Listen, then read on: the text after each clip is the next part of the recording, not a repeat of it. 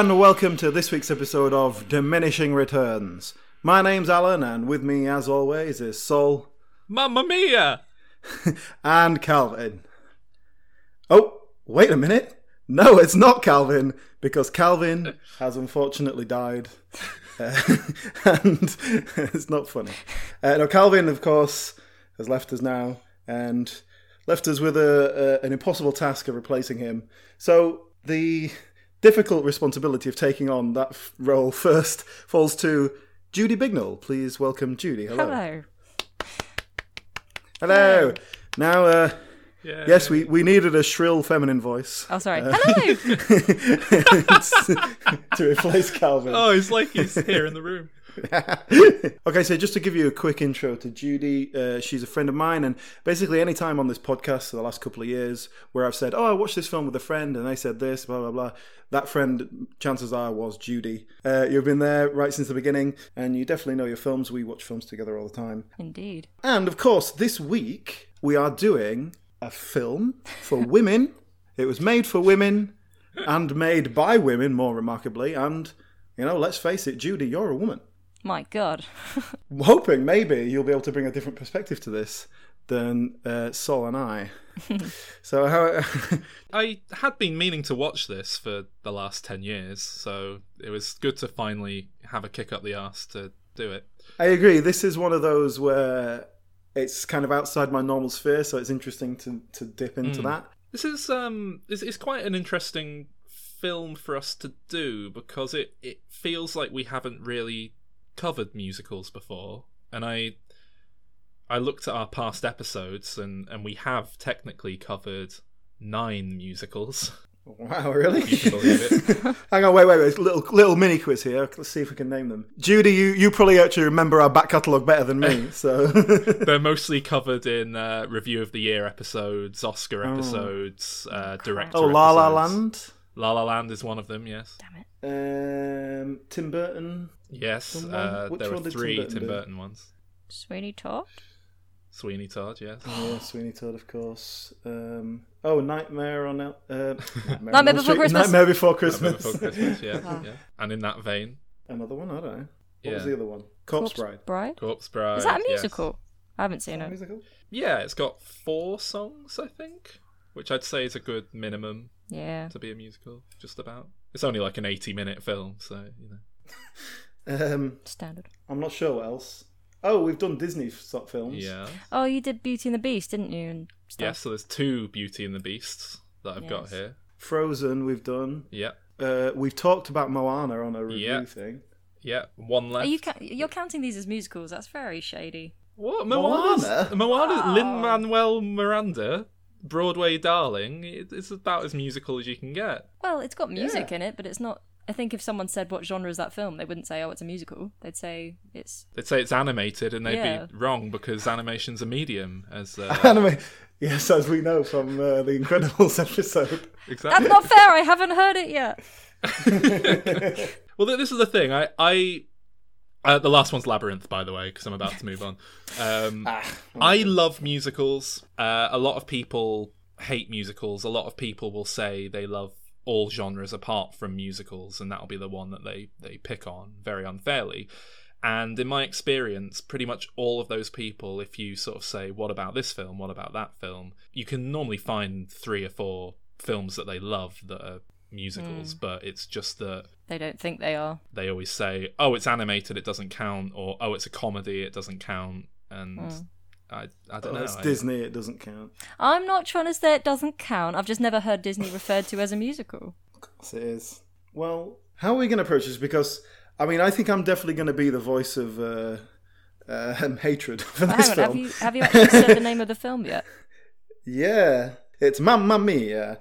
Uh, well, I'm I'm definitely on a negative aspect here. I think Judy is, likes this film. We haven't spoken about it yet. Don't point fingers at me. S- Theoretically, Saul shouldn't like this film because it's shit, but he does have a soft spot for musicals. I know this. As- And I mean, even likes Le Parapluie de Cherbourg for Christ's sake. So One of the greatest films of all time, Alan. there's no there's no telling what his wacky opinion might be.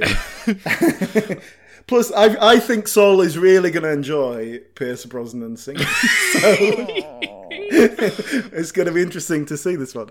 But I don't know where to start with it. Um, I made very detailed notes. Yeah, I love musicals. I really do. Um, Although, although it is worth obviously mentioning this is a jukebox musical. It's a sort of post Yeah. post facto musical cobbled together.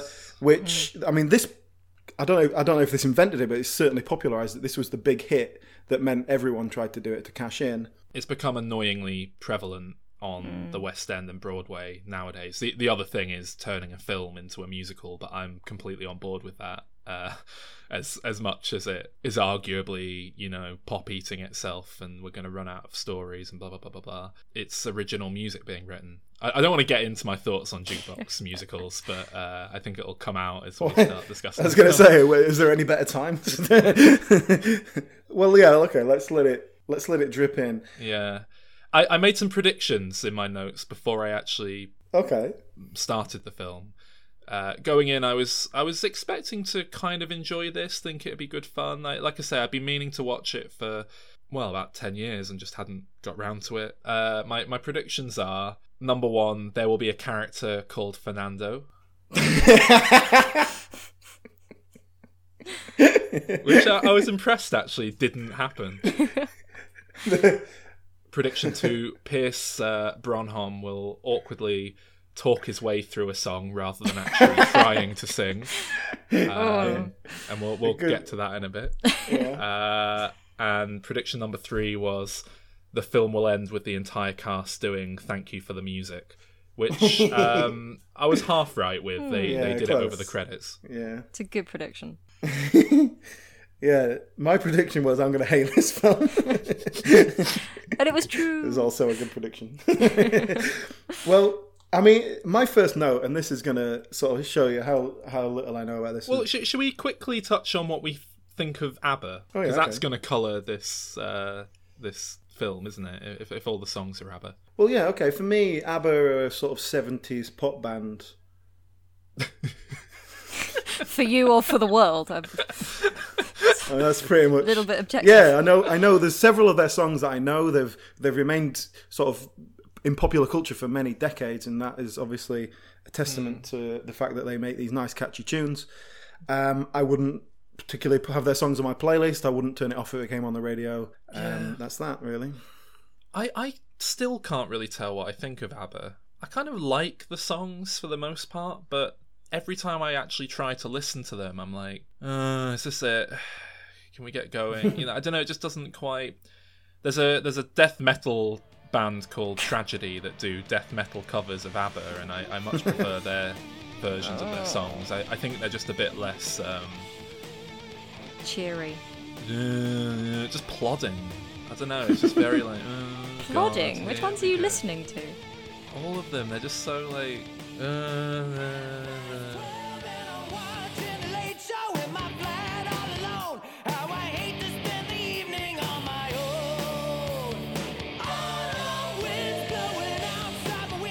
is like a demo track on a keyboard. It's like the most Yeah. upbeat thing you can get. It, it just upbeat. kind of sounds like I don't know someone competently doing karaoke of an ABBA song. It doesn't. they never sound like. But then it's weird because they, they are really kind of nice little melody. The harmonies are things, isn't it? are yeah on point. I love them. Well, I say I love them. I love the songs. They're so catchy. I, I think Mm. it's cheesy, wholesome goodness. Uh, is how I describe it. I think they they're not high caliber, but I I do know all the words to all the songs. So you know, that says something. Fair enough. Yeah, fair enough. The fact it's met with silence says a lot more. Um, Oh, you know what? I've just I've just remembered my first uh, exposure to this film. Thinking about it, yeah. I remember being in the cinema watching, I think, The Dark Knight, and I remember when it went quiet, you could just kind of hear a like. You can dance, you can cry," like through the wall um, at certain points, and it was like, "Oh God, what is that?" And the cinema needs to sort out its acoustics. But just to just to clarify, there may be people listening who don't know uh, the story. There's three men. She doesn't. One of them is definitely her biological father. She hasn't had, never had any contact with any of them. The mother has never tried to contact any of them, so they don't know. But she invites them all to come to her wedding. Which we later, and it's all just about her having daddy issues, basically. Um, and the reason she's trying to get married at 20 is because she's obviously terrified of being abandoned by a man. Um, I mean, I haven't got any sense of perspective on that. Judy? It was really nice to get Freud in there to, uh, to speak on your show. Well done, guys. Uh, I didn't even hear the doorbell go. Um, Oh, ding dong! Hello, it's Sigmund Freud. I'm here. um, I hope it's not a rite of passage that I have to try and do a really bad accent like impression of him as well. Yeah, I think it's safe to say it's her issues with her dad and but they they address the fact that she's you know getting married very young is it because of her mum like they kind of address that that's to do with parental issues they don't try and hmm. hide it and then go They they address that it's sort of a stupid idea as well. yeah They don't exactly condone it. I mean, they kind of do. Like they they try and condone not doing it, and then they kind of undermine it with another character immediately proposing in a really stupid way that doesn't really. Let, we'll come on to that.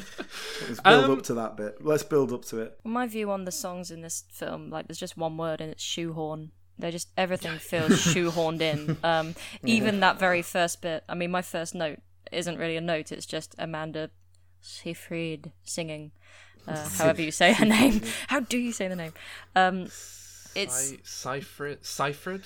It's a it's a weird. I, I say Seyfried. Seafried, but I think it is some Yeah, Seyf- weird. Seyfried. it's yeah it's one of thing. those ones where it's not like it's spelt It's like Gal Gadot. If I recall correctly, Sol, you got a bit of a thing for Amanda Seyfried, haven't you? so, it's, does that does that colour your uh, That your laugh. watching of this film? I mean, I, I I've made some notes about her first appearing on screen that I haven't gone into because I figured it. this isn't where you're like oh my uh, my notes are stuck together and uh, I can't I can't read you those and I yeah, I, I like Amanda Seyfried. do you like her voice though Mm, the voice is different, right? You look at her and you kind of go, "Oh, she's wearing a swimsuit," and then you hear her sing, and you're like, "Oh, She's the best one. she gets away like in this film. she can really sing, but she is she's got a shrill trill to the voice." That's what all women sound like to me. She does well in this film because it's not really about singing well, from what I can gather. Uh, otherwise, why would you cast Colin Firth, Stellan Skarsgård, Yeah. Pierce Brosnan? Oh, I Well, we'll, we'll we'll come to Should we- that we- all in due course. That's its own chapter, isn't it? Really? I, I kind of made a note here. Like, what what exactly did these letters say? Because as far as I can tell, it just says like, "Dear Harry Bright" or whatever. um, you might not remember me. We hooked up on holiday about twenty years ago. Um, do you want to come to my daughter's wedding? She's Well, twenty, I- by the way.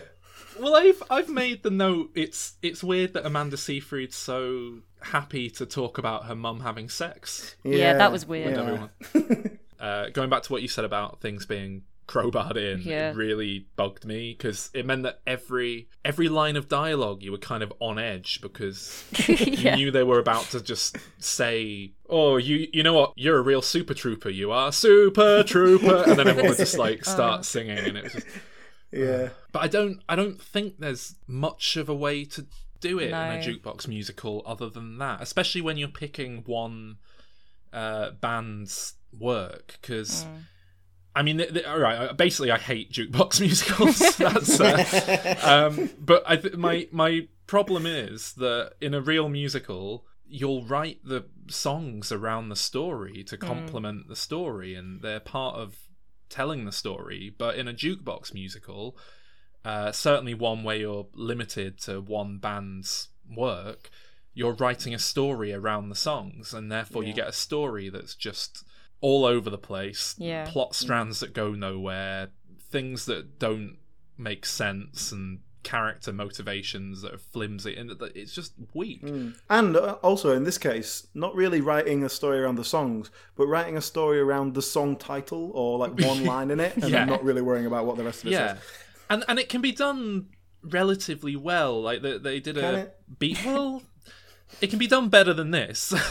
um, the the Beatles. Uh, there was a Beatles musical. I don't know if it was on the stage before it became a film, but they did a film version of it called Across the Universe, and it's not great, but it it at least kind of has a bit of fun with it. Yes, there's characters called Jude and stuff, and you know exactly what's going to happen there. But Hey, but Jude, but um but like they do i want you and they kind of recontextualize it as the uh the uncle sam military poster as the guy signs up for the army and it becomes this big thing of them you know like the army guys chanting i want you and it, it it's done a lot more inventively and just um I don't know, organically. I, I guess the Yeah. Beatles maybe had more songs to. Because pick that is from. the other problem. It's like you've got to put the hits in there. You've got to put the songs that people recognise in there, Yeah. um, and then work around them. Yeah, and this is it. Like Moulin Rouge kind of gets away with it because they they were able They to pick anything, any don't song they wanted to go at any point. It wasn't a hmm. film written around getting these specific songs in. They just kind of thought, "Oh, that's a good song. Let's put that in there." Well, it happened a lot in, back in the golden age of musicals in the fifties. It happened a lot where they go, "Oh, we got this song from this other film that we did, or this other show. It's just a basic love song. Do you want to just drop that in?" And they were like, "Yeah, that's fine." So they did recycle songs, and they'd kind of take songs that were written for something else and just drop mm. it in because it worked, and then just write it in. But yeah, you can write around things. Plus, you know, the argument there is that those musicals are good, which is incorrect. Generally, the classic musicals are shit as well. The other big problem is that the best part of any musical is normally the end of Act One medley, where all the songs like converge and layer on top of each other, and it's brilliant. And you can't do that in a jukebox musical unless you hire someone to write some really elaborate, you know, ABBA remix with all of the songs. Stars on kind of- forty-five. but the, but then ABBA's songs weren't designed to be layered over the top of each other, so it just doesn't. Yeah. It, you, you can't have that. So there you go. Another reason why they're rubbish. I mean, with um, uh, with the way they present the songs in this film as well, though, it's some of them are kind of introspective and montagey. Some of them, like Voulez-Vous, when they're at the hen do, they're only using it as the kind of to create pace in order to make her feel disorientated. And then That's alright though. I'm okay well, with yeah, that. that one like the format kind of works, and then Dancing Queen is basically her just kind of it's that I've got to get it out of my mm. system. It changes format again, but Lay All Your Love on Me, I still don't know what that song's about, and I still don't know what it was meant to be about in this film. It's Yeah. why did they put Wait a it minute, in? I'm, I can't remember where that is, but I made It's a where note like they're they're that one. I remember writing PDAing on the the- beach. So lay all your love on me is about spunk. I don't on, know. I'm sure I wrote down that lay all your love on me. I, I'm, I remember writing it down. Well, that's the thing. The lyric sounds like kind of graphic, and then he gets on top of her, and then men in speedos turn up, and uh, what was it saying? I mean, Which characters were this? Dominic Cooper, bloody hell, and Oh, uh, oh, do you know what? I felt bad for Dominic Cooper. Oh man, That song just didn't. There was no. Is that a big, big ABBA hit? Because it is one of it's one of the few songs I really wasn't massively familiar with, and but it's it's a song that you don't know what it means anyway. that scene was completely redundant. And It was. I was I felt quite bad for Dominic Cooper because he he looked like he was he obviously couldn't take it seriously. He, he looked like he'd been tricked. yeah, Exactly. yeah. He looked like he took it too seriously to me. He, he was No. the most British thing in it, and that was the uncomfortable bit. I don't know about that. With Oh, no, Colin yeah, Firth go Colin Firth. trying to sing and not quite. Yeah, but he was meant to be an awkward character. Dominic Cooper was meant to be this buff kind of guy, and instead it was like, all right, let's take all your clothes off and oil you up, and you're gonna like get on top of this girl and sing. And I mean, oh, oh, it was uncomfortable. It was horrible. I've made a note that I, I enjoyed the uh, youthful Pierce Brosnan. It's a little positive there. Was that add a headband and put extensions in his hair? That wasn't. Yeah, the, the problem with that is that they kind of made them all look the same. It was like let's give them different. There's lots of different '70s styles you can Yeah. sort of go with. yeah, no one had an afro. I was going to ask about the setting because this film s- references getting on the internet, and I didn't know if that was early internet or the fact that she lives on a Greek island in a rundown hotel. So I'm not sure when this film's set. Well, it was made in what was it, 2008? 2008, yeah. The the sen- the sense of the scene was that the joke was though your mum doesn't know about it, but we do. Yeah, so it's like she's just a bit. Of But is that a line from the play that they just haven't updated from 1995? Well, I definitely took it that like the world was all internet ready, and he's an architect, you know, and mm, yeah. works in the city, and she was just behind the times. I think but then that's they how it's they meant, yeah. reference well, they referenced 20 years ago, and Bill Skarsgård or whatever he's called is like, oh, that was the time of the flower power. Well, that's Oh, we're talking yeah, that's 60s, point, actually. 70s. So I was like, what? That's a good, very good point, actually. Yeah, it would be set in 1988 if it was 20 years. Yeah. Yeah. Uh, I, I think they just haven't updated the the script from the stage show again. Yeah, it definitely got the sense that it was supposed to be the 70s, wasn't it? When it was in the past. Well, the, my other problem here with the immediate premise was that, you know, this girl, Amanda Seyfried, you know, she kind of looks like Stellan Skarsgård. She does not look like Pierce Brosnan or uh, Colin Firth. So it's kind of like, well, that's that problem solved. What's the rest of the film going to be about? Oh, I don't know. I think only I in the think- fact that they've both got a nice tan going on in this film. I think the point is she's mm. meant to look like Meryl Streep, and then you're not meant to associate her with any Well, of the I, mean, men. I guess there's supposed to be a suspension of disbelief that we just go, okay, it could be any of them. But Yeah. all I was doing was going, well, it's obviously Stellan Skarsgård. What's going on? so, so I didn't know what, and I just kind of had to go, okay, it's just the actors they've got. Forget about it. The issue I have with the main premise is that we're supposed to buy that these were three incredibly meaningful romances that happened within the space of like what a month. Mm. If one of them meant something and two were just sort of flings, like fair enough. But it, it- Yeah, because the, the the general sort of feeling at the end is that she was in love with, Sam. and then he left, and sort of she was heartbroken. So then she hooked up with these other two guys on a kind of rebound. But then they still turned up twenty years later. Uh, like if if they turned up and she was like, "Gone, oh my god, Pierce Brosnan, I, I I haven't seen you for you. Hang on, are you uh, are you Colin Firth? like, like I don't quite recognise you." But it wasn't, was it? Like they've turned up after twenty years of absolutely no contact from this girl that they shagged on holiday. Uh, So yeah, the idea is that, that it was a meaningful thing. my my other notes are largely about the cast. I don't know if you want to. Yeah, I've got quite a few them. notes, so I'll I'll keep up with you. Oh, okay. Um, well, Starting with Meryl Streep. yeah. It turns out she can't sing. I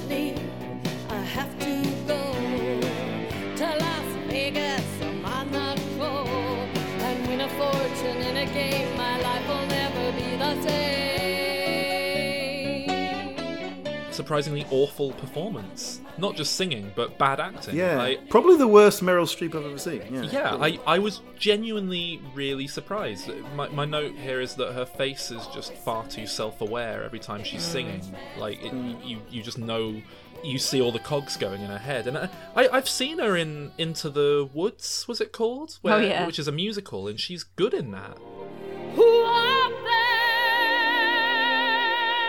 Could love you more than I?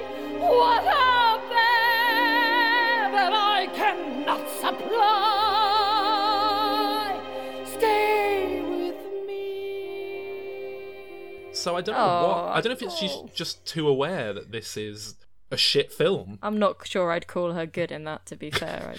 Well, she she acts in it like she's not just well, she kind acts of over the top awkwardly. because she's playing a witch. Like, it's, Yeah, this yeah. is a bit like she's overacting, but she's playing a mum, which Well, I is don't know. Strange. it you you just feel like she's acting, but then she starts singing, and it suddenly feels like you're watching Meryl Streep, very conscious of the fact that she's singing and in a film, and it just doesn't.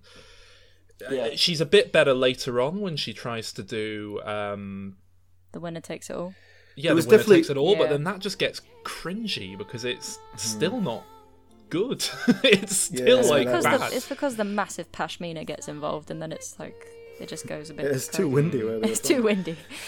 But there, there was one. There was one moment with her and the daughter just before the wedding, and it was like she was having a little emotional moment. I was like, oh, that's Meryl Streep. Uh, but other than that, it was not not very good. There was a bit where um when her two friends, Julie Walters and um the other woman who plays uh, Becky Martin-Granger, who I can't remember her name, but it's from the Addams Family Values.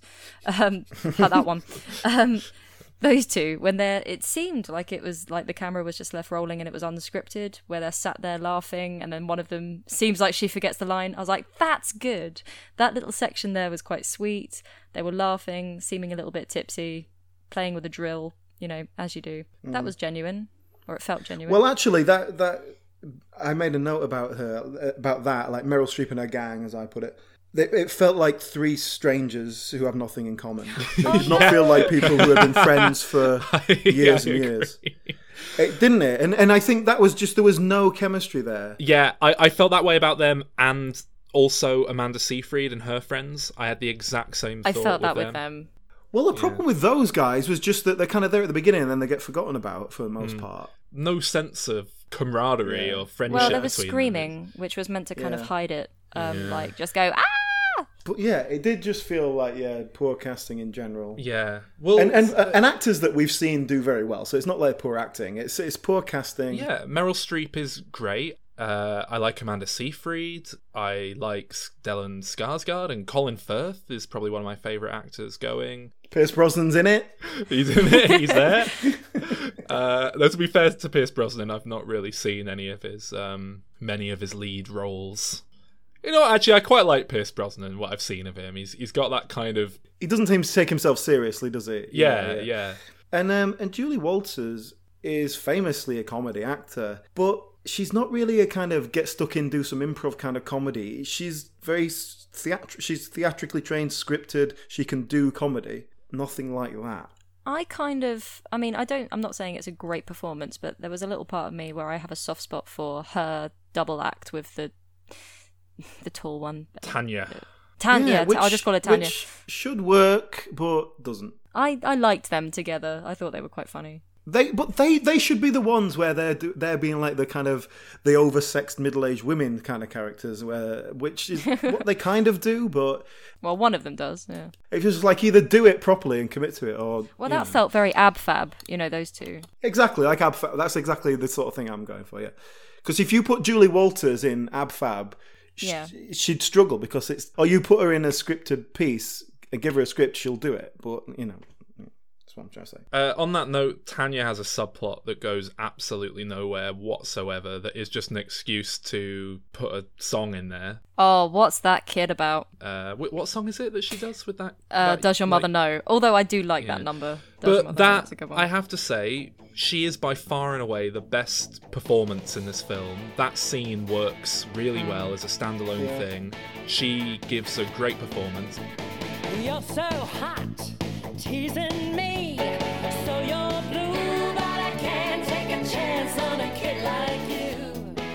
you. I, I think she's got a background of uh, She's a very famous dancer. musicals, if not musical theatre. Yeah, um, that bit worked really well, and it, it kind of just begged the question of, yeah, just a shame. Just a shame it doesn't fit with the story. yeah, why did you cast actors who uniformly can't sing apart from this one person? It, it's, it's Well, I thought I thought the exact same thing. Like, no one in this film can sing. It must be deliberate. I think it's kind of like keep them down to earth. We're not trying to make a musical where everyone's belting out these show tunes. It's a kind of pop musical. You could sing along and you'll sound just as good as them. Kind of vibe to it. Do you think that's deliberate, I think or am so. I being am I being generous? I was, uh, I mean, Stellan Skarsgård kind of gets away with it. Those crazy years, that was the time of the flower power. Uh, Pierce Brosnan really surprised me because he does actually go for it. He does actually sing. When you're gone, how can I even try to go on? When you're gone, though I try, how can I carry on?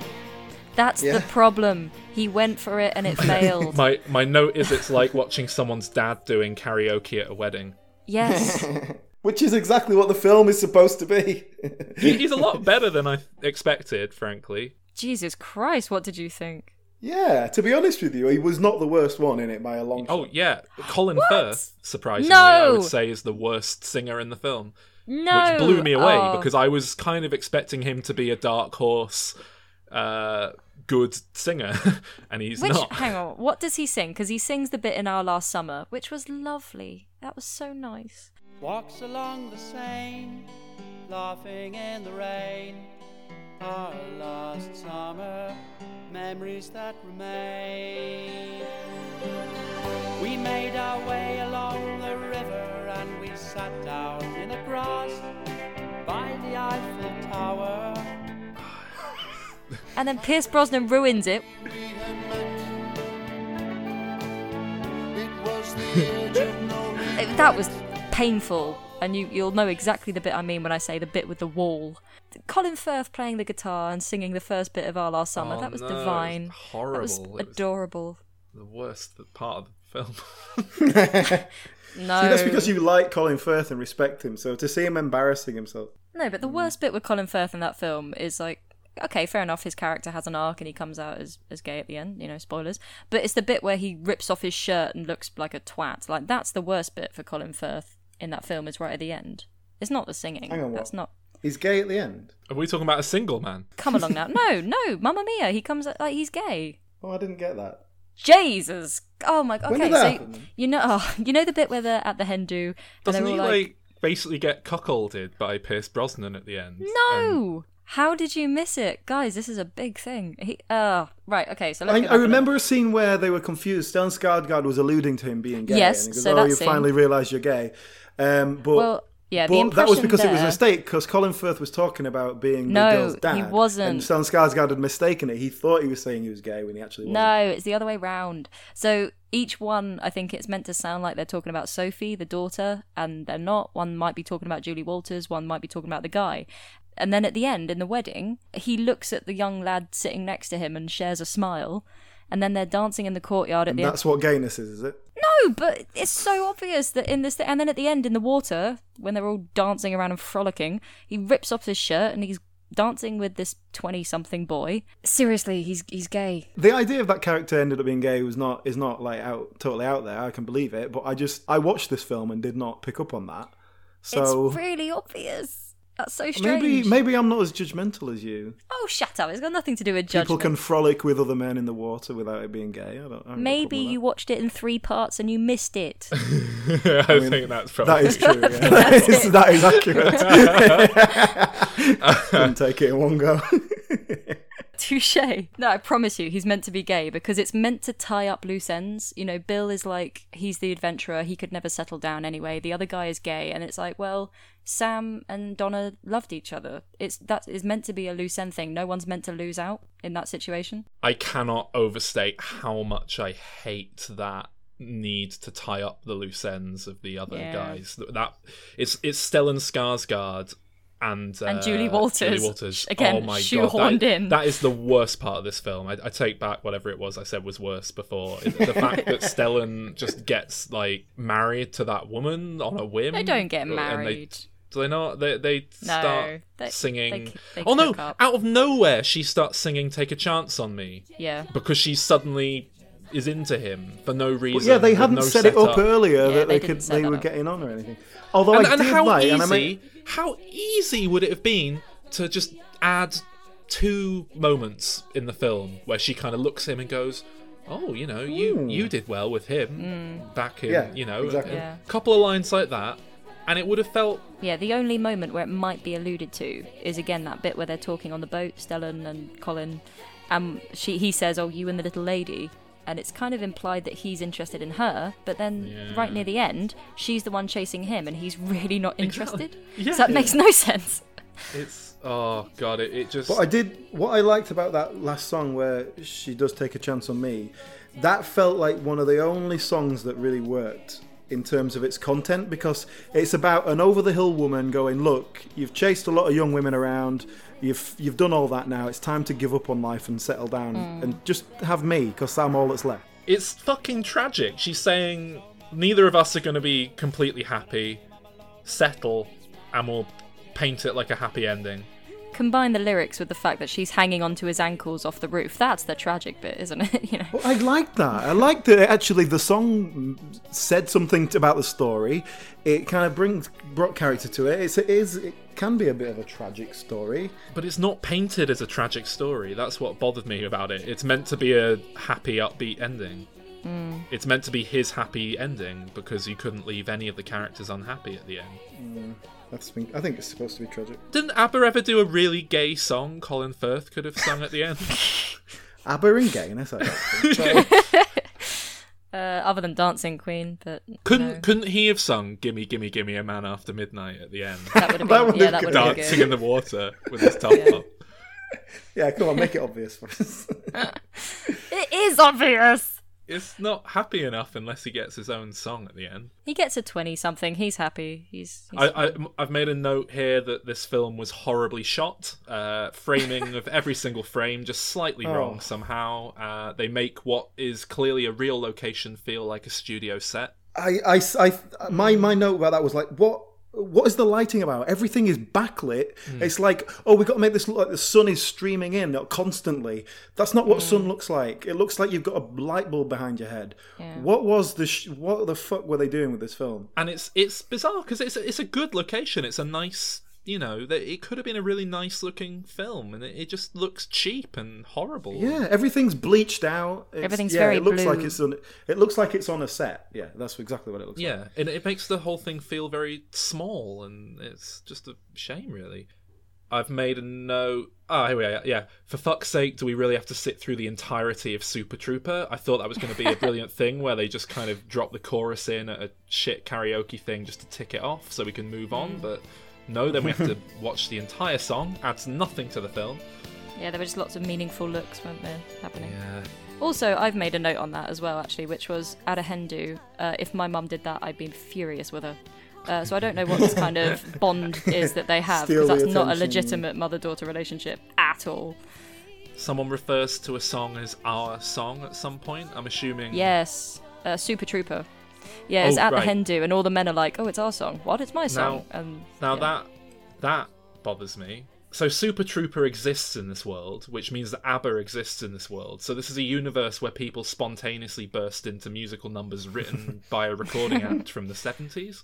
So what happened in the 50s? Like did did people burst into song then or is this something that only started in the 70s? At which point was it national news? Uh, is everyone just used to it now that people just start singing ABBA like out of the blue? Like what's going on? Well, I think it's a little bit literal the way you've done that. Um, Isn't that when they're perf- they're performing it like it's the old act that they used to do? yeah, that's the thing. It's meant to be one of their songs. So that was an act that they used to do, and so they were. She was shagging them, and they were like, "Oh, let's make this our song because you sing it all the time." And then two weeks later, she did the same thing with someone else because she fell in love so easily. Um, let's see. I, I, right, I've made the note. So they they have this wedding at the end, uh, and then they walk down the aisle to "Knowing Me, Knowing You," which is the point where the film goes full partridge. Um, it's impossible to. Wait, do they walk cringe. down to knowing me, knowing you? Yeah, it's it's like an instrumental, like Yeah, they're like local band just doing a shit version of it. yeah.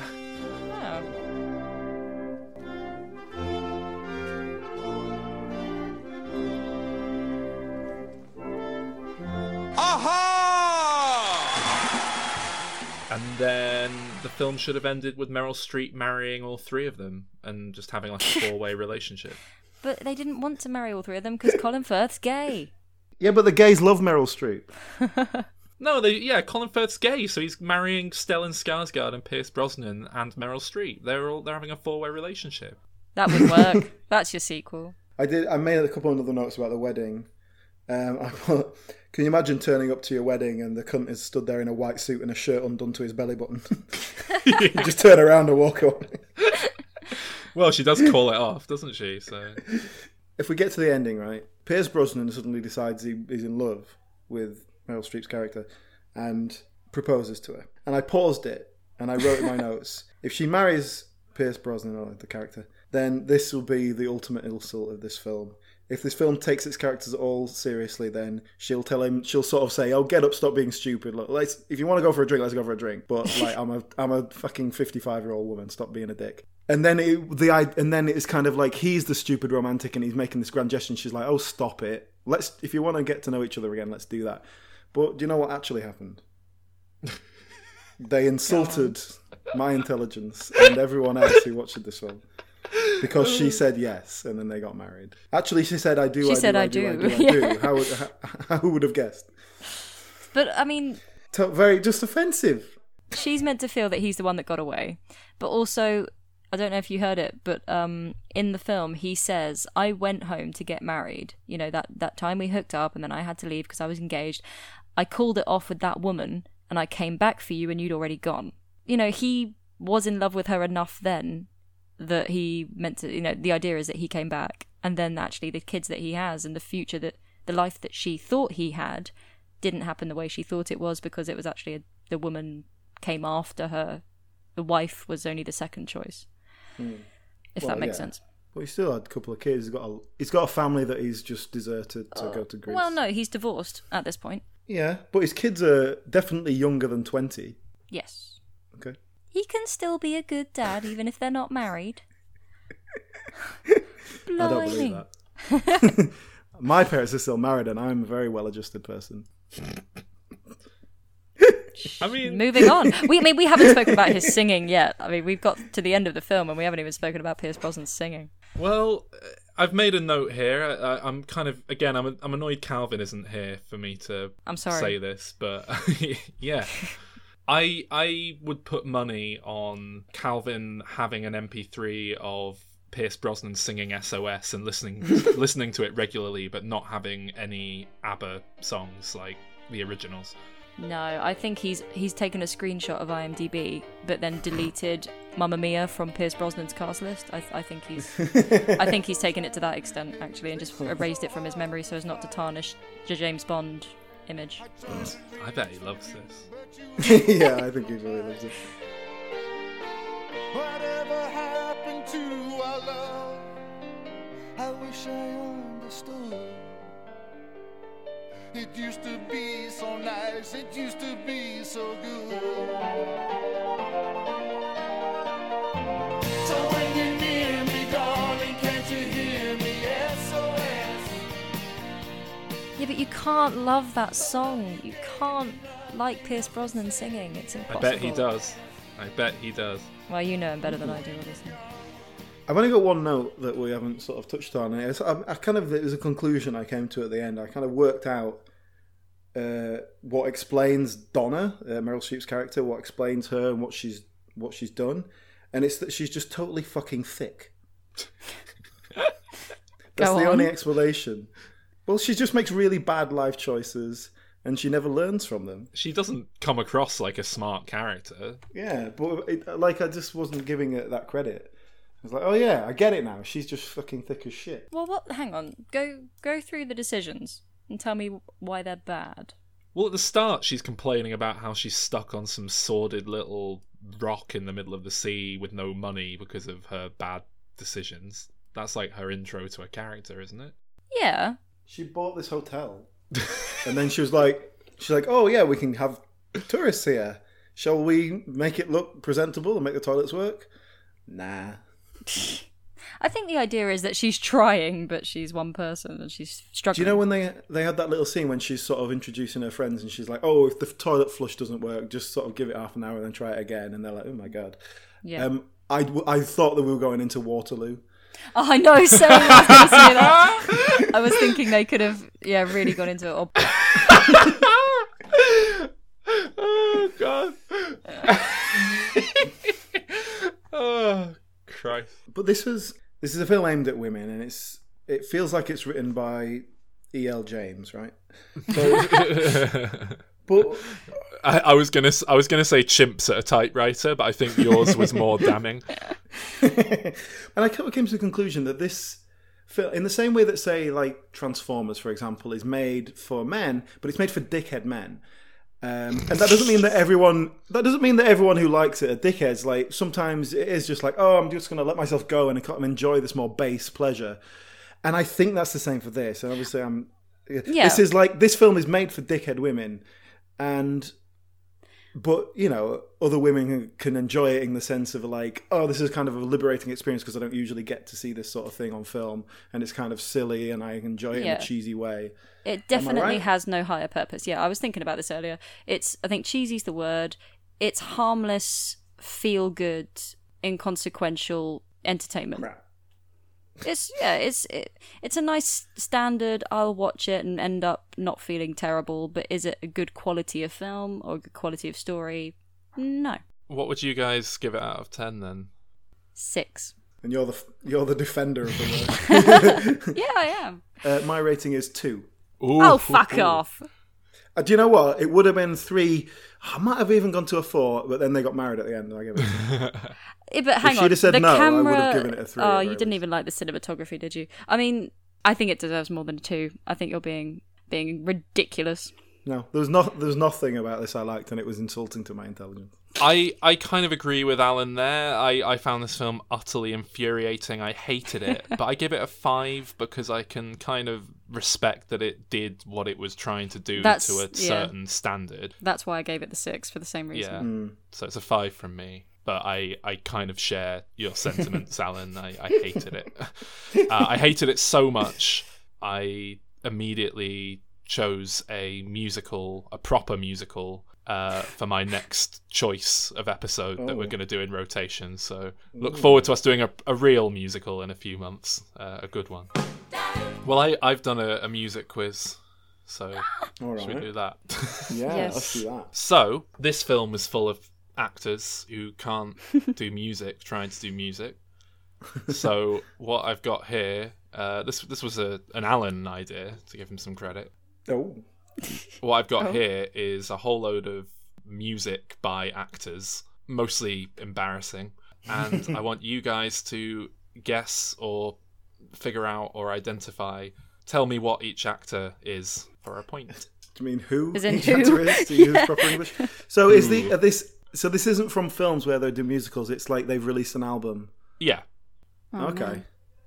So they're like this is a genuine attempt to move into singing. predominantly i'm not sure if they're all massively genuine it's difficult to tell sometimes but I, yeah i think most of them are But they've got the money to do it, so fuck it. yeah yeah yeah Actors. Okay. well that mm, actually that's not entirely true that all almost all of them are, are predominantly known as actors there are one or two where it's kind of debatable but we'll come to them some are more successful than others, I suppose. okay should, how should we do this do you want to buzz in if you think you've got it or do you want to just hear the entire clip and then Uh, let's shout in and make it a bit competitive. all right let's uh let's do this Oh, I know this one. I've got it before he even sings. I know it. yes, it's it. uh, William Shatner. I knew that one as well. it is That it one's on my playlist. That's on It my is. regular roundabout. uh, yeah, that that is of course uh, William Shatner doing. It's a cover of Common, Common People, People. by Pulp. Shatner is one of the most infamous uh, actors trying to do music for his bizarre spoken word bullshit. Um, But some of them are absolutely glorious. like that. That's that's quite a good one. Go on, let's hear it then. had a thirst for knowledge. She studied sculpture at St. Martin's College. That's where I caught her eye. She told me that her dad was loaded. I said, in that case, I'll have a rum and Coca Cola. She said, fine. And in 30 seconds' time, she Keeping up with said, the beat. I want to live like common people. I want to do whatever common people do. I want to sleep with common people. I want to sleep with common people like you. Well, what else could I do? I said, I'll see what I can do.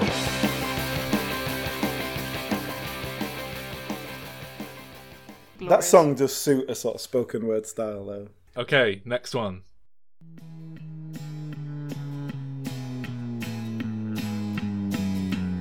I know the song. I know this one as well. You keep saying you got something for me. Oh my god, it sounds like Adam Sandler and Mike Myers. Sol, is it you?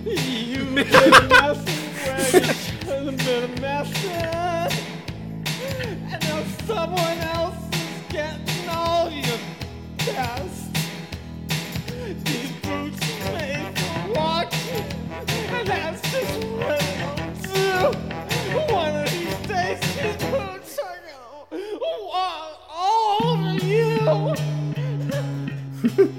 Wow. God. Is it um, from. Oh, no. It's not from anything.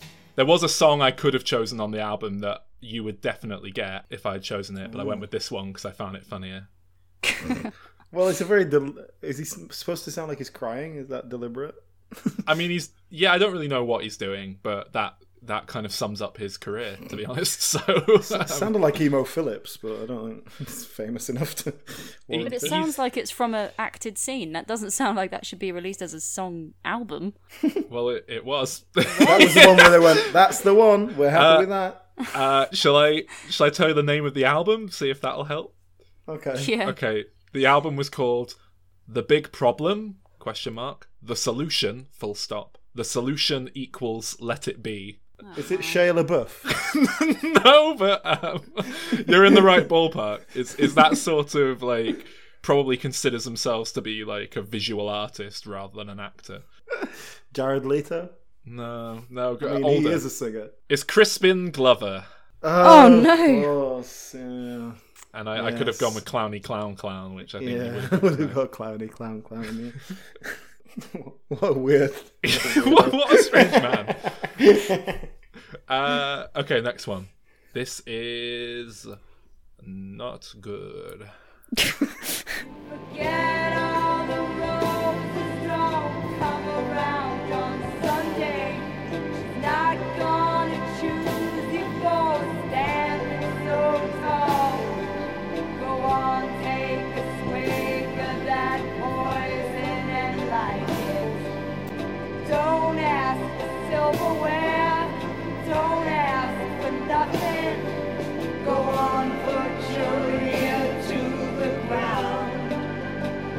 So auto tuned. Hearing falling down, falling down. No, It's a woman, right? That is a woman. that sounds like John Lennon and Ben Folds. Uh, Is it um, Scarlett Johansson? It is Scarlett Johansson, yes. That was Falling Down, uh, cover of the Tom Waits song Falling Down from her album Anywhere I Lay My Head, made up entirely of Tom Waits covers. Uh, Tom Waits songs being butchered. I'll give you an extra point if you can name the male vocalist doing backup vocals there. Ben if Folds. it's if it's Ben Folds, I claim that because I totally said that. No, um, Billy Bob Thornton no. It's, it's someone you should have known better, but was presumably just kind of in it for the money. doing her a favour. Another actor or a, or a musician? Uh, a bit of both. Oh, More a musician. Justin Timberlake. No, uh, it's David Bowie, who they presumably Oh, they presumably met on the set of The Prestige. I'm going to guess, but uh, okay. Yeah, I, mean, I to be honest, I only got that one because I know she's done a couple of albums that are famously shit. I wouldn't, I didn't really recognize the voice. Yeah. No, I Well, she's definitely not. didn't. She's just not much of a singer. So, uh, right, this guy next. It's a guy, Alan.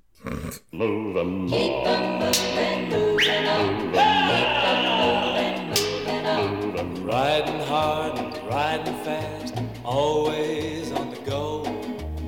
This is just a drover's life, this is all I know.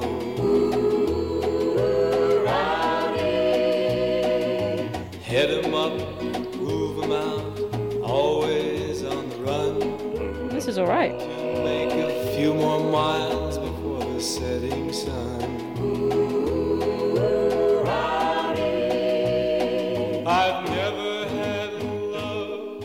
Sounds like an advert for something, but I I'd listen to that on a '60s album. Yeah, it sounds, it sounds like an advert for canned meat. With a cowboy on the can. Yeah, that sound that sounds to me like it's sort of emulating 1950s sort of western hmm. kind of music, but it was actually done much later, and it's someone who like grew up on that music and was like, "Oh, I'm going to do a covers of western music." That's what it said to me. It sounded more modern. It wasn't quite Western to me. It was more '60s, but yeah. I, I don't know enough about the production to tell you when it was made, but my my guess would be it's more authentic than not. Oh, really? It's, sort of an older person. Can you give us a clue? Uh, I mean, the Western vibes a big clue. Clint Eastwood. It is Clint Eastwood. No, Oh, yeah. damn.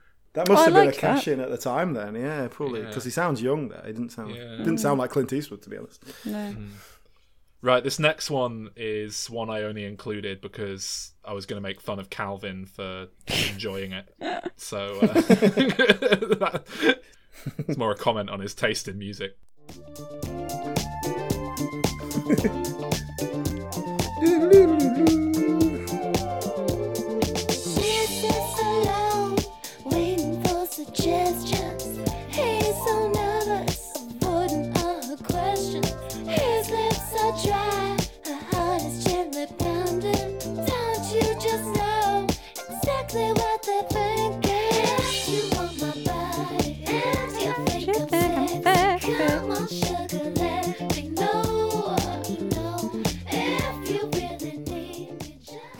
that just sounds like Dannii Minogue to me. Yeah, it sounded like every sort of girl band for the last 30 years. I'd say it was this person embarrassing themselves, but it's probably the best thing they've ever done, to be honest. So It had a hint of the Natalie Imbruglia about it. Yeah. Yeah, she can. She's actually. She's actually a singer. I mean, this is this is one of the people where it's perhaps questionable to call them an actor. Uh, they've done acting, but I don't know if it's what they're primarily known for. What are they primarily known for? I mean, that will give it away completely and utterly. Okay. so, something very specific that they did. Yeah. Uh, what the, the that girl, uh, Paris Hilton. Paris Hilton, exactly. Damn. Yes, it is Paris Hilton. Well done. Yes. what, guess. What a guess. What would you have said if I said what is her main thing? Being an it girl or a sex tape. In borderland raids, they came in their hordes, ransacking villages, taking the spoils. This sounds like Christopher Orson Lee. Welles. I said it sounds like Christopher Lee. Yes. Was it? It is, it is, I actually recognised the voice. That was the first one. yes, it's, uh, That was Sarah Christopher Lee singing. From his album, his concept album, Charlemagne by the Sword and the Cross. Oh my. um, yeah, well, well Is it done. any good? Is- Nope. Does it tell a good story? It's better than a lot of the stuff I'm playing.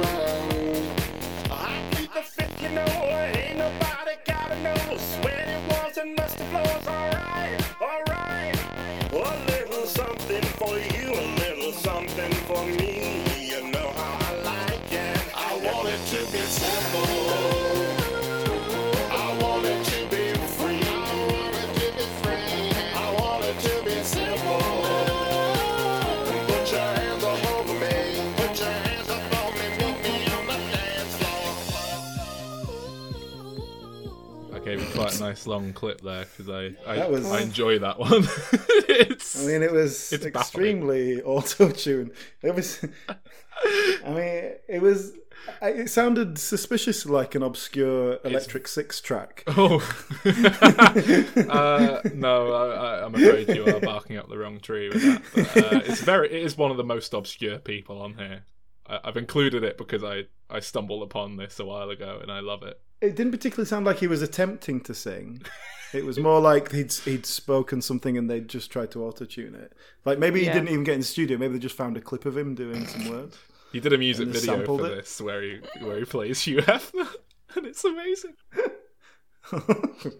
Is it Stan Lee? No, no. I doubt you're going to get this. It's uh, Leslie David Baker, better known as Stanley in The Office, the American. Wait a minute! I said Stan Lee. just said Come on, give me give me some. That was pretty coincidental. Is this song "To Be Simple," written with a number two, featuring NUM. Num. Oh dear. Uh, and honestly, I, I, I cannot recommend going and watching that music video enough because it is it is phenomenal. I, it has to be a joke. Like it, it can't have been a legitimate attempt at a music career. It, it has to be. East and west stare each other down, opposing sides of a divided town. Like soldiers frozen in the coldest war, they've forgotten what they're fighting for.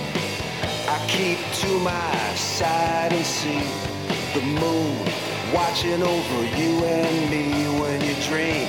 Do you still keep up the fight? Deaf to my footsteps in the middle of the night. 3,000.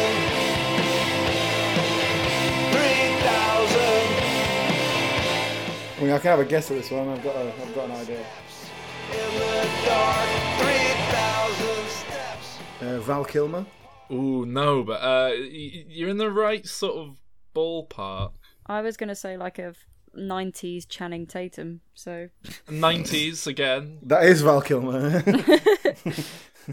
but I know, I just, I know Val Kilmer made a kind of an album of very earnest sort of rock ballads. Th- This song, sounded like honestly, it, it could be a David Brent song.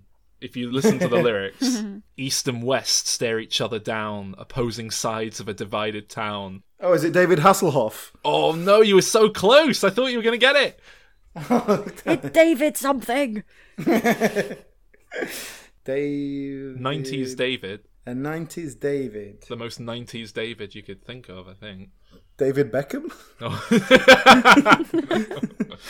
no.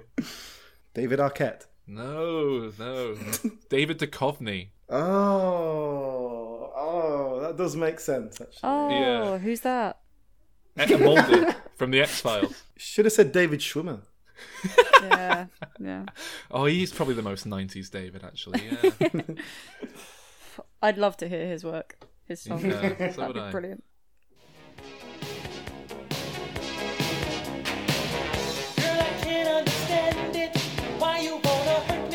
Oh, I know it, I know it, I know it, I know it. yeah. My girl likes to party all the time, party all the Oh, time, no. party all the time. It is party all the My, time. f- it's Eddie Murphy. It's Eddie Murphy. I only know that because my friend sings that song all the fucking time, and it does my head in. I never. Is, is that? I want to say. Oh, I don't know where it's from, other than if he released an album. he did. He released an album. How could it be? I think he released a few albums, but that was his. Uh, Eddie Murphy's a solid singer. Like, He can do sings, yeah. And he's got Yeah. the charisma to do it as well. I, I legitimately like that song. Do you know who wrote it? Michael Jackson. No, Prince. no. Go a few He's- tiers down. uh, Quincy Jones. Rick James. Oh, oh, of course. that one. I'm gonna give Judy that point because she said it before you did. You just feel bad for me. Thank you, Sol. right, He did a song with Michael Jackson called "What's Up with You." Eddie Murphy. Yeah, Oh. there's a video of them singing together. He did a song called Shrek in the Swamp Karaoke Party. Yes. Which I probably have. If William Shatner can, I can too. Captain Kirk's gotta sing the blues. Just another celebrity with nothing to lose. Singing for my supper with my hat in my hand. Oh, I'm Hollywood's answer to a Renaissance man. Is it the Russell Crowe uh, was on the Leno show, singing some song that nobody knows. the guy who sings the homonyms thing now, from he's got a the- guitar. the Biff from Thomas Back F. Then. Wilson. There you go. That's him. and roll star. I don't No, it's too nice. It's too smooth a voice. Thomas F. Will- Biff from. Biff. That's a really good guess, but uh, no, it's not. Yeah, it does sound a bit like him. It's like a self-aware Yeah. comedy It's self-aware. Yeah. and he's sort of deliberately comedic, taking the piss. Is he a comedy actor, Um, or is this kind of going against? there's that? certainly a comedy role that has uh, defined his career to a point. so he's sort of particularly known for one character then. I think he was for a while. I mean, maybe not, but he certainly was to me. Uh, I think now he's a bit older. He seems to have become more of a legitimized act. Ah, I don't know. You're not going to get it. It's Jeff Daniels. Oh, I No, I like never it. would've I know. guessed that. I've heard of him. That's fine. I stood a chance. He's got a lovely voice. Yeah, it was a very yeah generic voice though. That's, Yeah. It makes sense that it's Yeah. Jeff Daniels. Charlton Heston movies are no longer in demand, and his immortal soul may lay forever in the sand. The angels wouldn't take him up to heaven like he planned, cause they couldn't pry that gun from his cold dead hand. I feel like I know this one. It takes don't. a cold dead hand to decide to pull the trigger. Takes a cold dead heart, and as near as I can figure, with your cold dead aim, you're trying to prove your dick is bigger. But we know chariot may not be swinging low. Did you get as worried about what he was going to rhyme with trigger as I did? yes, I was thinking exactly that. Uh, It's lovely. um, I, I like the 60s sounding ones. that sounded very sort of self-conscious, like not someone who's trying to be serious about singing. yeah, I mean, what what you were saying earlier about the Clint Eastwood one sounding like kind of a throwback Yeah. to that thing. That's what Yeah, this yeah. is. Um, it didn't sound like him at all, but I'm just going to throw this out as a guess. Tim Robbins. no. but it, the person is kind of doing a bit of a voice. So, well, I'll, I'll tell you. Uh, weirdly, I, I've paired this up with Jeff Daniels, but that was a subconscious thing. I didn't mean to do that on purpose. Jim It's Carrey. Jim Carrey, yeah, no. yeah, from his album Oh. Cold Dead Hand. I have to look that up because he has a lovely voice.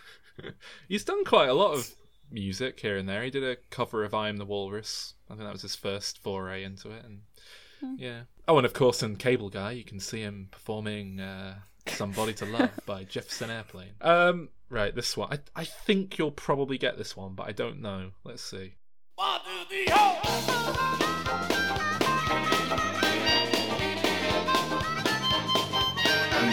I've got a guess already. Yeah, He's not even sung. I know. But I've got That's just harmonica. yeah. Christ. Oh, re- oh, maybe not then. I don't know. When you splash them snake eye, gotta pay the price. Now I'm all grown up, the game is going my way. Who are you gonna get? I was gonna say Bruce Willis. And what put you off saying Bruce Willis? I didn't know he played a harmonica. yeah. Well, Is it Bruce Willis? It is Bruce Willis.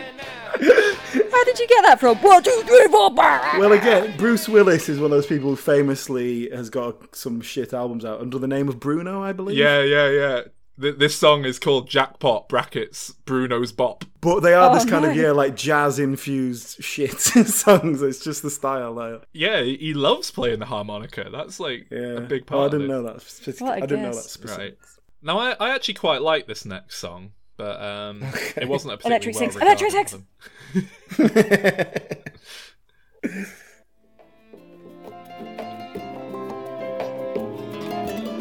Antonio Banderas. Back when we was together, I had a party, you was over, we was chilling, whatever. You spent some bottles and you told me that you never say never ran. I knew forever then I was your brethren. I began to call you, I was handling my posts. I know some others tried to ball you, you was feeling me most. Conversation for you, you was digging it close. Sophisticated approach, the way you greeted my toes. With count to three, you said, come on.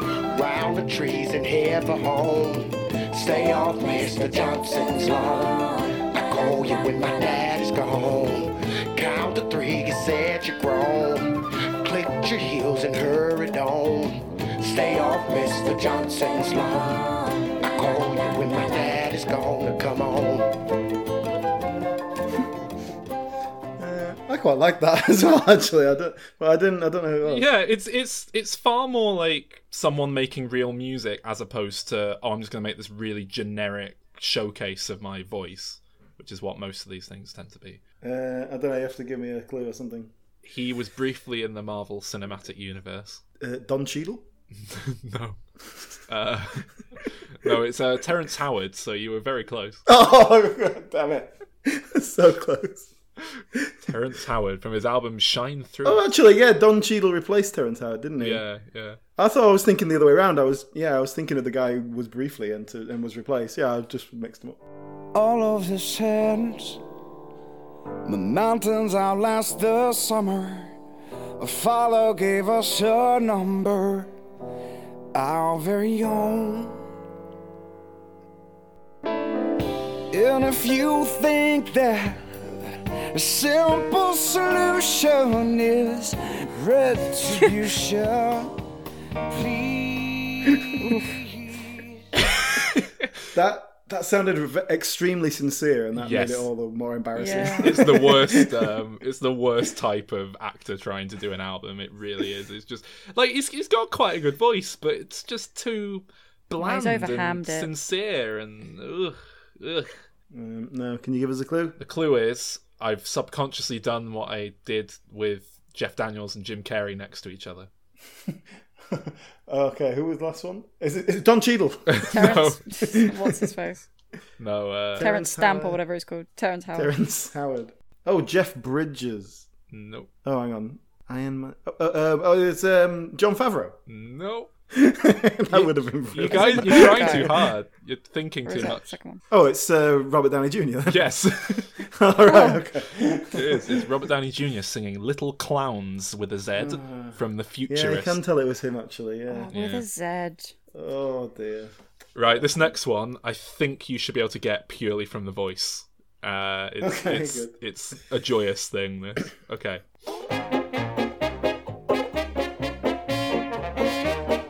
I know Rabbit fat old policeman, he's always on our street. Oh, shit, I know this one. Jolly red-faced man, he really is a treat. He's too kind for a policeman, he's never known to frown. They say he is the happiest man in all of London town. Oh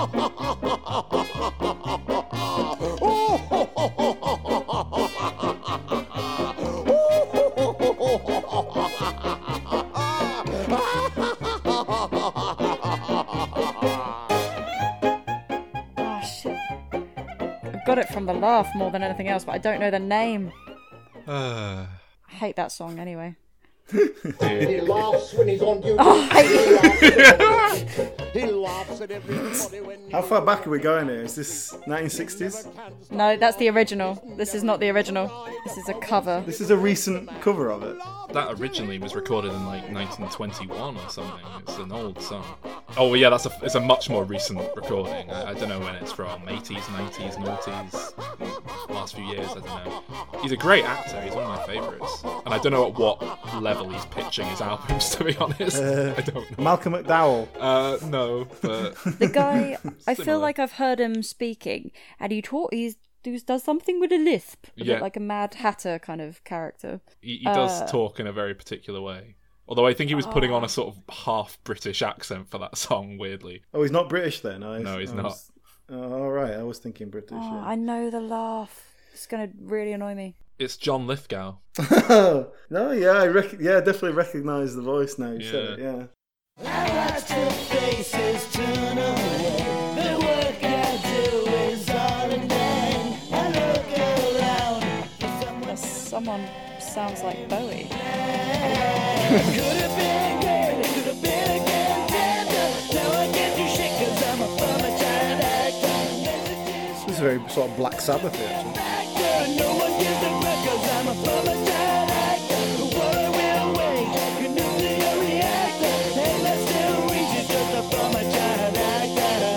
Oh, a former child actor. Which means it's probably Corey Feldman. I'm so impressed. I'm, I'm amazed you were able to make out what he was saying for a start. Yeah, that, that is the song "Former Child Actor" by Corey Feldman uh, from his album "Former Child Actor," which is uh, thinks it's being cleverer than it is. I think is it. uh, it's not great. Okay, this next one you should definitely be able to get. Walked into an elevator. and you walked into a wall. you said you wanted to be with me. I never dreamed I'd have it all. But something changed that day inside me. And I believe it changed inside you too. yeah, Angelina, can you feel it? Watch the angels as they're dancing up above. Angelina, Well, I've definitely got a guess anyway. so I'm not sure. um, I, it's hard to tell if that's overly earnest or a joke. Yeah. I know it's very difficult Um, to tell, isn't it? uh, is it Billy Bob Thornton? It is Billy Bob Thornton with his song "Angelina." That's well. That's what. Like I said, I know Billy Bob Thornton's done a lot of albums. He he sings a lot, but yeah, the Angelina gave it away. I'm afraid. yeah. well, yeah, that that was of course from uh, when they were together. So as you say, it's it's very difficult to tell at what level it's being pitched. Um, I, I've I've got another like l- like I had to split this in half. We'll do part two on another episode because there's so many of There's these. so Oh my god. But yeah, right here we go.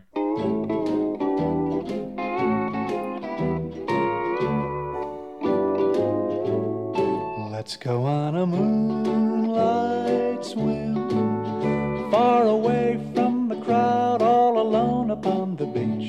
Our lips and our arms close within each other's reach. We'll be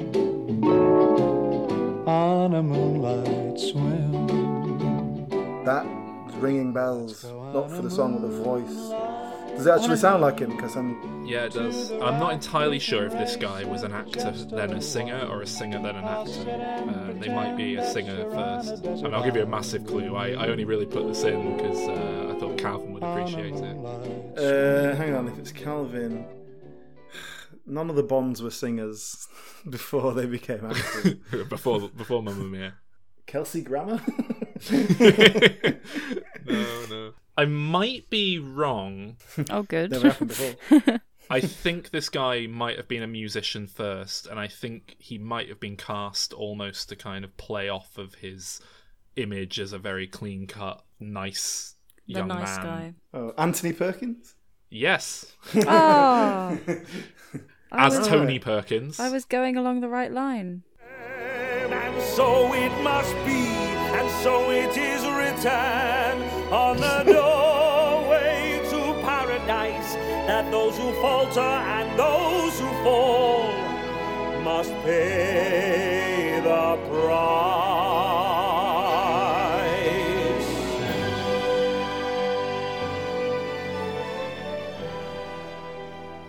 Absolutely awful. I mean, it's earnest, but he hit the note. Just about. And he sh- this guy doing earnest show tunes, it is it, it's shameful. this guy is not a uh, he's not a big actor. Uh, He's done a lot of British comedy. Oh, really?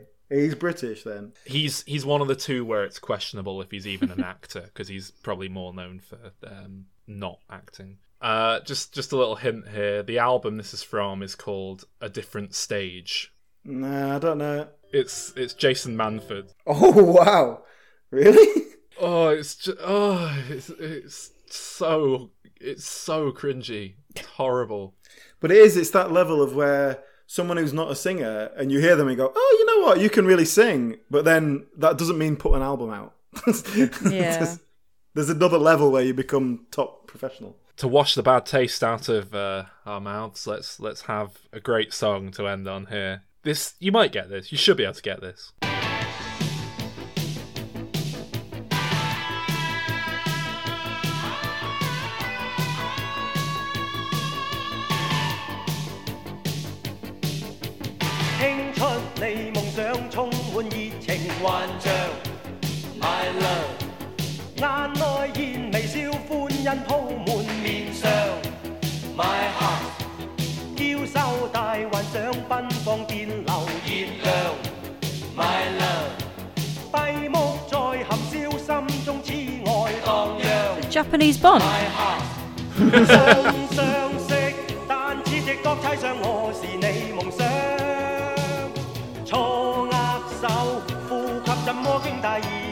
第二 I mean, the obvious guess is Jackie Chan. It is Jackie Chan. Are you kidding? He's- I gave you that one with Japanese Bond. It was like I planted a seed, a very racially wrong. He's a huge recording artist in China, Jackie Chan. He's he's like really well established. He's got loads of music out. Disney get him to do all their, you know, they do like the the Boyzone version of like the song over the end credits from Oh, yeah. Beauty and the Beast or whatever. Well, in China they tend to get Jackie Chan to do it. He definitely did Let's Get Down to Business, and uh, I think he did a whole new world. Oh my! Yeah. I have to find Anyway. these. I don't know what the lyrics are about. They might be horrendous. Every now and then he says "my little girl" in English. So I, I mean, I'm, I don't know. Well, you you got you got um, I think you got nine of those, ten. You got about half of them between you. Alan. I had a lovely listening experience. It can be done a lot better than Mamma Mia. It can be done a lot worse than Mamma Mia. yeah. The Well, moral of the story. um, what about uh, sequel ideas then? Because obviously the Mamma Mia sequel is coming out. Mm. Mamma Mia, here we go again. Oh, that's one of their songs. Oh, that makes sense now. So, do either of you know anything about it? I haven't watched the trailer or anything. Uh, I saw it ages ago without the sound on, so no. Right, I'm I'm I'm loading it up. I'm watching it. I'm just gonna watch it. Uh, Pierce Brosnan looks considerably older. This is just footage from the first film. Isn't Hang on, it? no, there's a different. That looks like a different girl. She's pregnant. Oh, Dominic Cooper looks a lot older. Are we watching the same trailer? Maybe not. Some guy on a motorbike. It's raining. I bet he's called Fernando. Raining in Greece? Oh, it's a prequel. What? Oh, that's all right. I get it. It's Oh yeah, that that woman I said I didn't recognise it is a young Meryl Streep. Yeah. So- that must so, be a young hang Stellan on. Skarsgård. So this Yeah. film about the events leading up to the first one is called Here We Go Again. So the prequel is basically we see a blonde woman have sex with three men within two months. Oh yeah. I mean, what songs are left? Some some woman in weird clothes is just. Is that Lady Gaga? What the fuck? Oh yeah, I think I saw that in the Yeah. like as a okay. cameo. Oh no, no, it's Cher. I think it was Cher. She took her sunglasses down. Lady Cher. Gaga's playing a young Cher. Is that Lady Gaga or is it Cher? What? what Should not be a question. Sixty years between them. Um. So, what songs are left? Loads. Fernando, Waterloo. Uh, What else? Eagle, Move On, One Man, One Woman. What? Can you? We don't know them. You'll have to sing the chorus. To I know us. these are all the ones that I like that are off the beaten track. Uh, name of the game. You know, Queen. You know, Queen had like Queen Greatest Hits one and two, and then they released Queen's Greatest Hits three. And it's like, what are you doing? There's nothing on it. ABBA have got gold and then more gold, and they've taken half the songs from one and half the songs from the other, and they're the most well-known ones, and then they've kind of s- split them up with a few of the not so well ones. Wait, Well-known guys, ones. guys, guys. Andy Garcia's character is named Fernando. No. no. Yes. yes. Why must you prove him right? I mean, come along now. Uh, of course. How are they Oh, going to God. shoehorn in Waterloo? They can't have another broken toilet. I think they're going to go to uh, Waterloo in the flashback. I think Move On is definitely going to be in there because that's like a that's a concept. Move, moving on is a concept. Well, that's going to be when she, when the guy leaves her and she has to go find the second guy. She sits like a friend sings "Move On" to her, and that's probably actually what's going to happen. Yeah. Uh, thank you for the music. Was that done at the, as the credits last time? yeah, it was over the end credits, but they didn't do it, pro- so they'll probably do it properly in this Uh, one. okay, guys, I've, I've looked it up. I've got a list here. The following ABBA songs have been confirmed to appear in the film by Benny Andersson, who I'm assuming is one of the bees in ABBA. Yes. Uh, when I Kissed the Teacher. I was about to say that one. That's a good one. Is one of them a teacher? I think they will be now. That'll be that'll be the introduction to the flashback. It'll be oh he was a teacher, even though he didn't mention that. Uh, when I kiss the teacher, and then it'll kind of you know everything will go wavy and it'll go into flashback. You nearly got the tune there. It was quite impressive. it's a little bit worrying. Oh god. Oh, that's. Uh, oh, it says it's sung by Donna and the Dynamos. Ah, okay, so it's just here's a performance number. Okay, Waterloo, sung sung by young Harry and young Donna. They'll be. I bet you they're in. They're either going to be in Waterloo or they're going to be talking about going to to. Where let where can we go travelling? well, no, no, no. Yeah. He said he met her when he was studying in Paris. So if they're in France or Uh, next one is Dancing Queen. what? Oh, it'll be a reprise. It seems to be sung by all the main cast. So, Yeah, it's the- uh, Mamma Mia. again. Uh, that's just gonna Yeah. somewhere. Thank you for the music. Apparently, is in there. Uh, Angel Eyes. oh, that's a shit song. Uh, I Have a Dream. Uh, Kisses of Fire. That's another good one. Kisses of Fire. Who who's going to sing that then? Dominic and uh, Amanda. The uh, the lyrics are "Kisses of fire, burning, burning. I'm at the point of no returning." I think it's going to be Meryl Streep when she was younger. They're going to mirror Oh, Dominic yeah, and, actually. and uh, Yeah. what's her name when they did their one. Yeah, it'll be the the romance, the whirlwind. Yeah. Okay, I've got Fernando, uh, sung by Fernando and Ruby. Uh, and Ruby is the character that's played by Cher. okay, My Love, My Life. I don't know that one. I know. Uh, Happy Hawaii. Oh dear. Um, Do you think they go to Hawaii? Or they discuss going to. The, they'll actually go to Waterloo, but they'll discuss going to Hawaii. uh, Andante, Andante. I don't know these. They are scraping the barrel. This is. I, I thought ABBA had more songs that they hadn't used, but Jesus, this is. Well, they've got Um, loads that they haven't used, but I don't know why they've gone straight to these. I've been waiting for you. No, that's obvious one, isn't it? No, What do you mean? I don't know it. I've been waiting for you since I don't know when. No. How do I know that one? If that, how do I know that? You're ABBA making Song? it up. That's not the song. That's a song. That's a fucking other song. No, that's Mamma Mia. Oh, I've right. been cheated by you. since I know it because we sing it as gonorrhea. That's a line, though, isn't it? I've been waiting for you since I don't know when. That's a line. I've been cheated by you since I don't know when. The next one is knowing me, knowing you. Okay. Remember when Alan Partridge did the ABBA medley?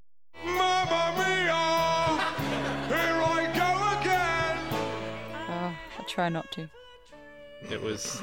That's I mean, it was sung better than. Well, knowing me, knowing you is apparently Pierce Brosnan's song. No. I, I, I was expecting him to do that in the first one. I- I It will surprised. be Alan Partridge esque if he's singing it.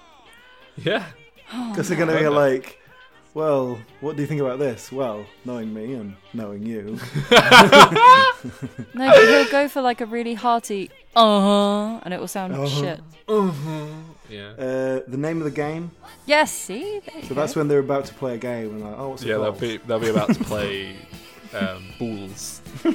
Monopoly. One of them's going to be teaching the other one how to play chess. Then he kisses the teacher. I get it. Uh, Super Trooper. Again. Oh God, again. Um, The whole one thing of again. us. One of Us, that's a good song. That's one of my top five. One of us. Yeah, One of Us What is is it? not from Lion the King 2. Deception, disgrace. Uh, one of Us is crying. Uh, is one of the lyrics. Oh, what is it? Oh, crap. Can't remember. That's a good one. You should look that up. Well, who who's going to sing it then? Who's uh, what's the scene? Something about taking chances. Take a chance on me. They do they repeat a lot of rhymes? Yes. ABBA? ABBA's got new music coming out. Is any of that in this? What? New music? Aren't half of them dead? No, they're writing a new album. Oh, yeah, they're getting back together or something, aren't they? I kind of assumed that was going to tie in with this film, but maybe not. I mean, the other ones are Hole in Your Soul, Mm-hmm. Hasta Mañana, Don't know it. and SOS. Again?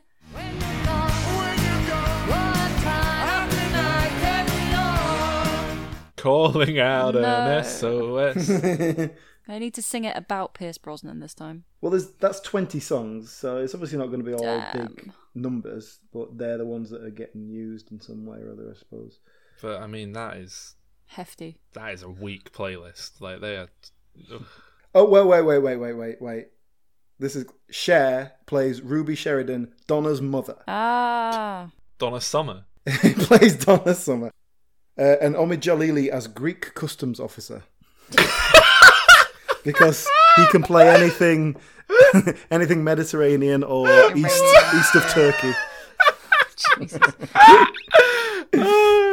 he's oh god, I can't. He's still not getting like characters with names. Poor man. Anyway, I was thinking, right, for sequel wise, uh, not sequel wise, but our take on it. Just Um, pick a new band. Pick a new band, yeah, do our own. Let's come up with our own idea. Oh, Electric Six. I wanna take you to a gay bar. I wanna take you to a gay bar. I wanna take you to a gay bar, gay bar, gay bar. well, you obviously know Electric Six, but we don't know their Behave. songs, so I don't know if it'll really help us. Well, who's a who's a big, well-known band that hasn't already done this? Because they've all got one. The Beatles have got one. Queen have got one. Meatloaf has bloody got one. Spice Girls. Is there not one for the Spice Girls yet? Because that seems like it would just be a money printing press. I, I say uh, go away from the big bands and do something a bit smaller. I say get the Lighthouse family in. Yeah, Electric Six.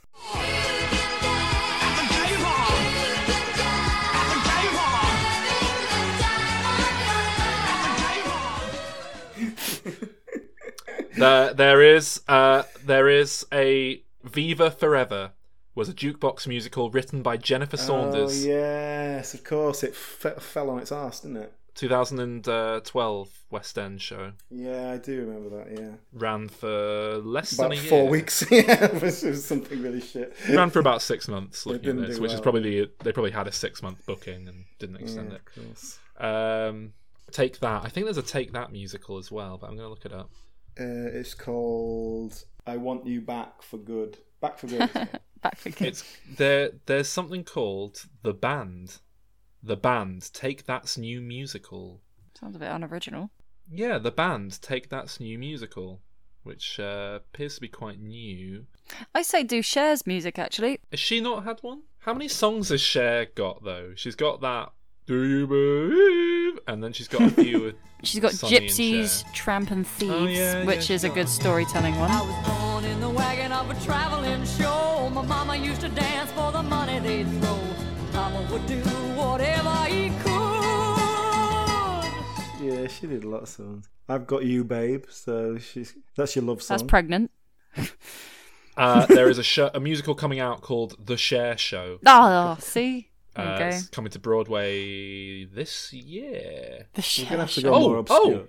It opened yesterday, Ah. I believe, in Chicago. Pre-Broadway run. We're just on the money. But we need we need to go more obscure. We need to scrape that barrel. We need the Andante Andante. Mumford and Sons. Britney Spears. No, I want it to be British though. Britney Spears Broadway musical in talks. For talks. fuck's Mm. sake. I want something really brutally British. Well, there's already been a Madness musical, Our House. You'll UB40. You too. Oh, they did uh, Spider-Man Turn Off the Dark. Oh, Does man. that count? Songs by Bono and the Edge. What about Duran Duran? They do have story songs. Her name is Rio, and she, you know, Yeah. I'm hungry like the wolf. That can Get go me, get me a anywhere. list of Duran Duran songs. Let's see Yeah, they're the only ones I know. Oh, for fuck's sake! Duran Duran shares details on upcoming ballet and stage musical. Ballet. What about um um? Is is there a George Michael musical? Wham! hmm Wham slash George Michael, because and Yeah. it'd be about be about a gay couple There doesn't seem to be one. who who split up because one of them becomes much more famous. I think this is it. We'll call it Wham Bam Thank You Ma'am. Okay, so I'm looking at Wham's discography first. Uh, let's see what we got. Um, Well, the- well the, yeah, you've got to have "Wake Me Up Before You Go Go." That's easy. You, you open on like this loser in bed and and his mate, his root housemates like going off for like a job interview or something, and and uh, he, he says, "Well, wake me up before you go go." You know and this song it isn't about waking up in the morning, right? You know it's uh, it's about a girl. I think a girl leaving his bed or something, isn't it? Wake me up before you go. Don't leave me hanging on like a yo-yo. a girl leaving his bed. Well, uh, exactly. a partner. At some point, they, Uh, they Club go to the club Tropicana. That's Yeah. easy. You just walk into the bar, and That's that's, it. They're at the song. club. He pulls a, a, a lovely young man, and then they go to. And you say it in the eighties, and it be it could be like about. I'm actually coming up with a good idea here. It might not work. Um, but like like, about to your kind of the the gay scene coming through in the eighties, and you can bring AIDS into it and like make it a really Oh. interesting like social Yeah. um, story. Philadelphia the musical. Yeah, No, I'm not saying I'm not saying your protagonist is going to have AIDS. I'm saying, but like that was what was that was the gay culture of the 80s. Like that was that was what was going on. It was like we were all fucking having a great time and taking loads of drugs and not having to worry about getting pregnant. And then like boom, AIDS comes along and like ruins the fun for everyone. Um, wham rap. Can we put wham rap in there? well, I don't know how That's it all- goes. it's all about there's loads of stuff about him not wanting to have a job and DHSS.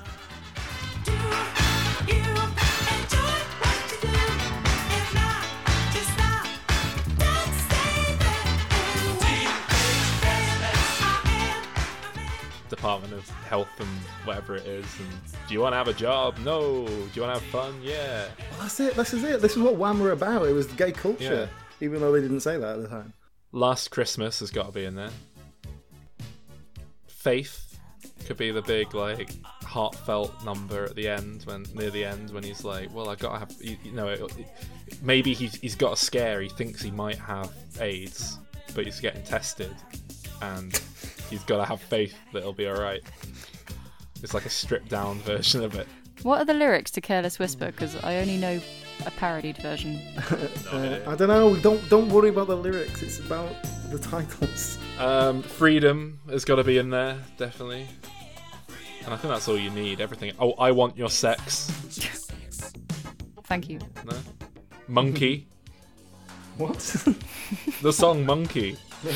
Monkey. You got a monkey on your back, or however it goes. What? Have you not heard that song? Monkey. Do you know what? This this could just be like the George Michael sort of biography musical. Well, that's with, what I with was his thinking it'd work. Yeah, because it's quite a dramatic story. There's lots going on. You could have someone playing Andrew Ridgeley who's then like really bitter that he's been left behind. Elton John can be in it. Just just cause or He was a huge part of George Michael's um, career. Ladies and gentlemen, Mr. Elton John. I can't find. Well, who's going to play George Michael? Uh, the other one out of Wham. No, someone young. That's just mean. Well, I don't know. I don't, who's uh, Andrew Reynolds? There you go. That's a stage actor. He's about the right age to get away with George Michael throughout his life. Very camp. No, sorry. We we want to put this straight onto film. We need we need. Oh, we're making this as a film? Yeah, we need name actors. It doesn't matter if they can sing. Um, like I would have said Robert Downey Jr. because he likes singing, but he's way too old. Yeah, it needs to be someone who's like twenty two. well, actually, it's got it's they got. A, Well, I don't know. I, I think you can. You want to have him when he's a bit older as well. yeah, he's got to be able to play him from like twenty to about thirty five at least. What's what's Robert Pattinson doing now? He's got that kind of tufty haired look. Oh, Oh, yeah, sure, that's not a bad Can he, do you think he could sing? That's. Uh, of- I don't know. Maybe actually. Oh, he he's got he's got music apparently. Robert Pattinson. I don't know if he can sing, but he's released music. Who who'd play Elton John? This is sort of eighties Elton John as well. Matt Young Lucas. Elton John, yeah. he's he's already portrayed Elton John, I believe. Sir Elton John! Well, they did one of the rock profiles with um, Yeah. uh, Andrew Ridgeley and George Michael. Oh, did they? Yeah. Do you still see much of, uh, of Andrew? Ridgeley? Oh, not as much as I'd like to. You know, it's very difficult. I'm very busy, kind of making solo albums and tours and TV, and um, it's very difficult to find the time. Because I've often wondered what he's doing now. And uh, to- you didn't tell me Andrew was coming. I didn't. Sorry, I'm late. Cab never turned up. I had to, uh, I had to catch the bus. we can't stop long. You know, we better get a move on. People are going to start thinking we've split up. Andrew, um, Now I can stop leaving all those messages in your answer phone. Can't keep us two apart. We're like two peas in a pod. We're not really on the Mamma Mia sequel anymore, are we? I f- feel like we've strayed. I think we could put anything out and just call it Mamma Mia Two, and People uh, will make go. money. They'll flock. because they're not. You know, it it doesn't matter if it's any good or not because the first one was shit, and they're not going to be able to make Mamma Mia three anyway, even if they want to. So unless it's entirely using new ABBA songs from the new album. Well, no, there's still plenty of. uh, Well, I say plenty. There's still a handful of old ones that they haven't used. I mean, one of them's my ringtone for a start. Anyway, this is the longest record we've done for ages. It's because Calvin's Yeah. not here to complain. This complain. is you. This is you saying to and he has to go to bed. um, yeah. well, thanks for having me, guys. Uh, Mamma Mia. Thanks for listening, guys. As ever, if you enjoy the show, uh, please do go and uh, rate and review us on iTunes. Follow us on Twitter at Dim Returns Pod and Facebook, where we are Diminishing Returns Podcast. Thank you once again to Judy Bignell for so graciously guesting on this week's episode. As always, we'll be back next week, and it'll be something a bit more action movie ish and uh, gung ho. Now, to play us out of this episode, here's Colin Firth's love rival, Hugh Grant, and his own foray into singing.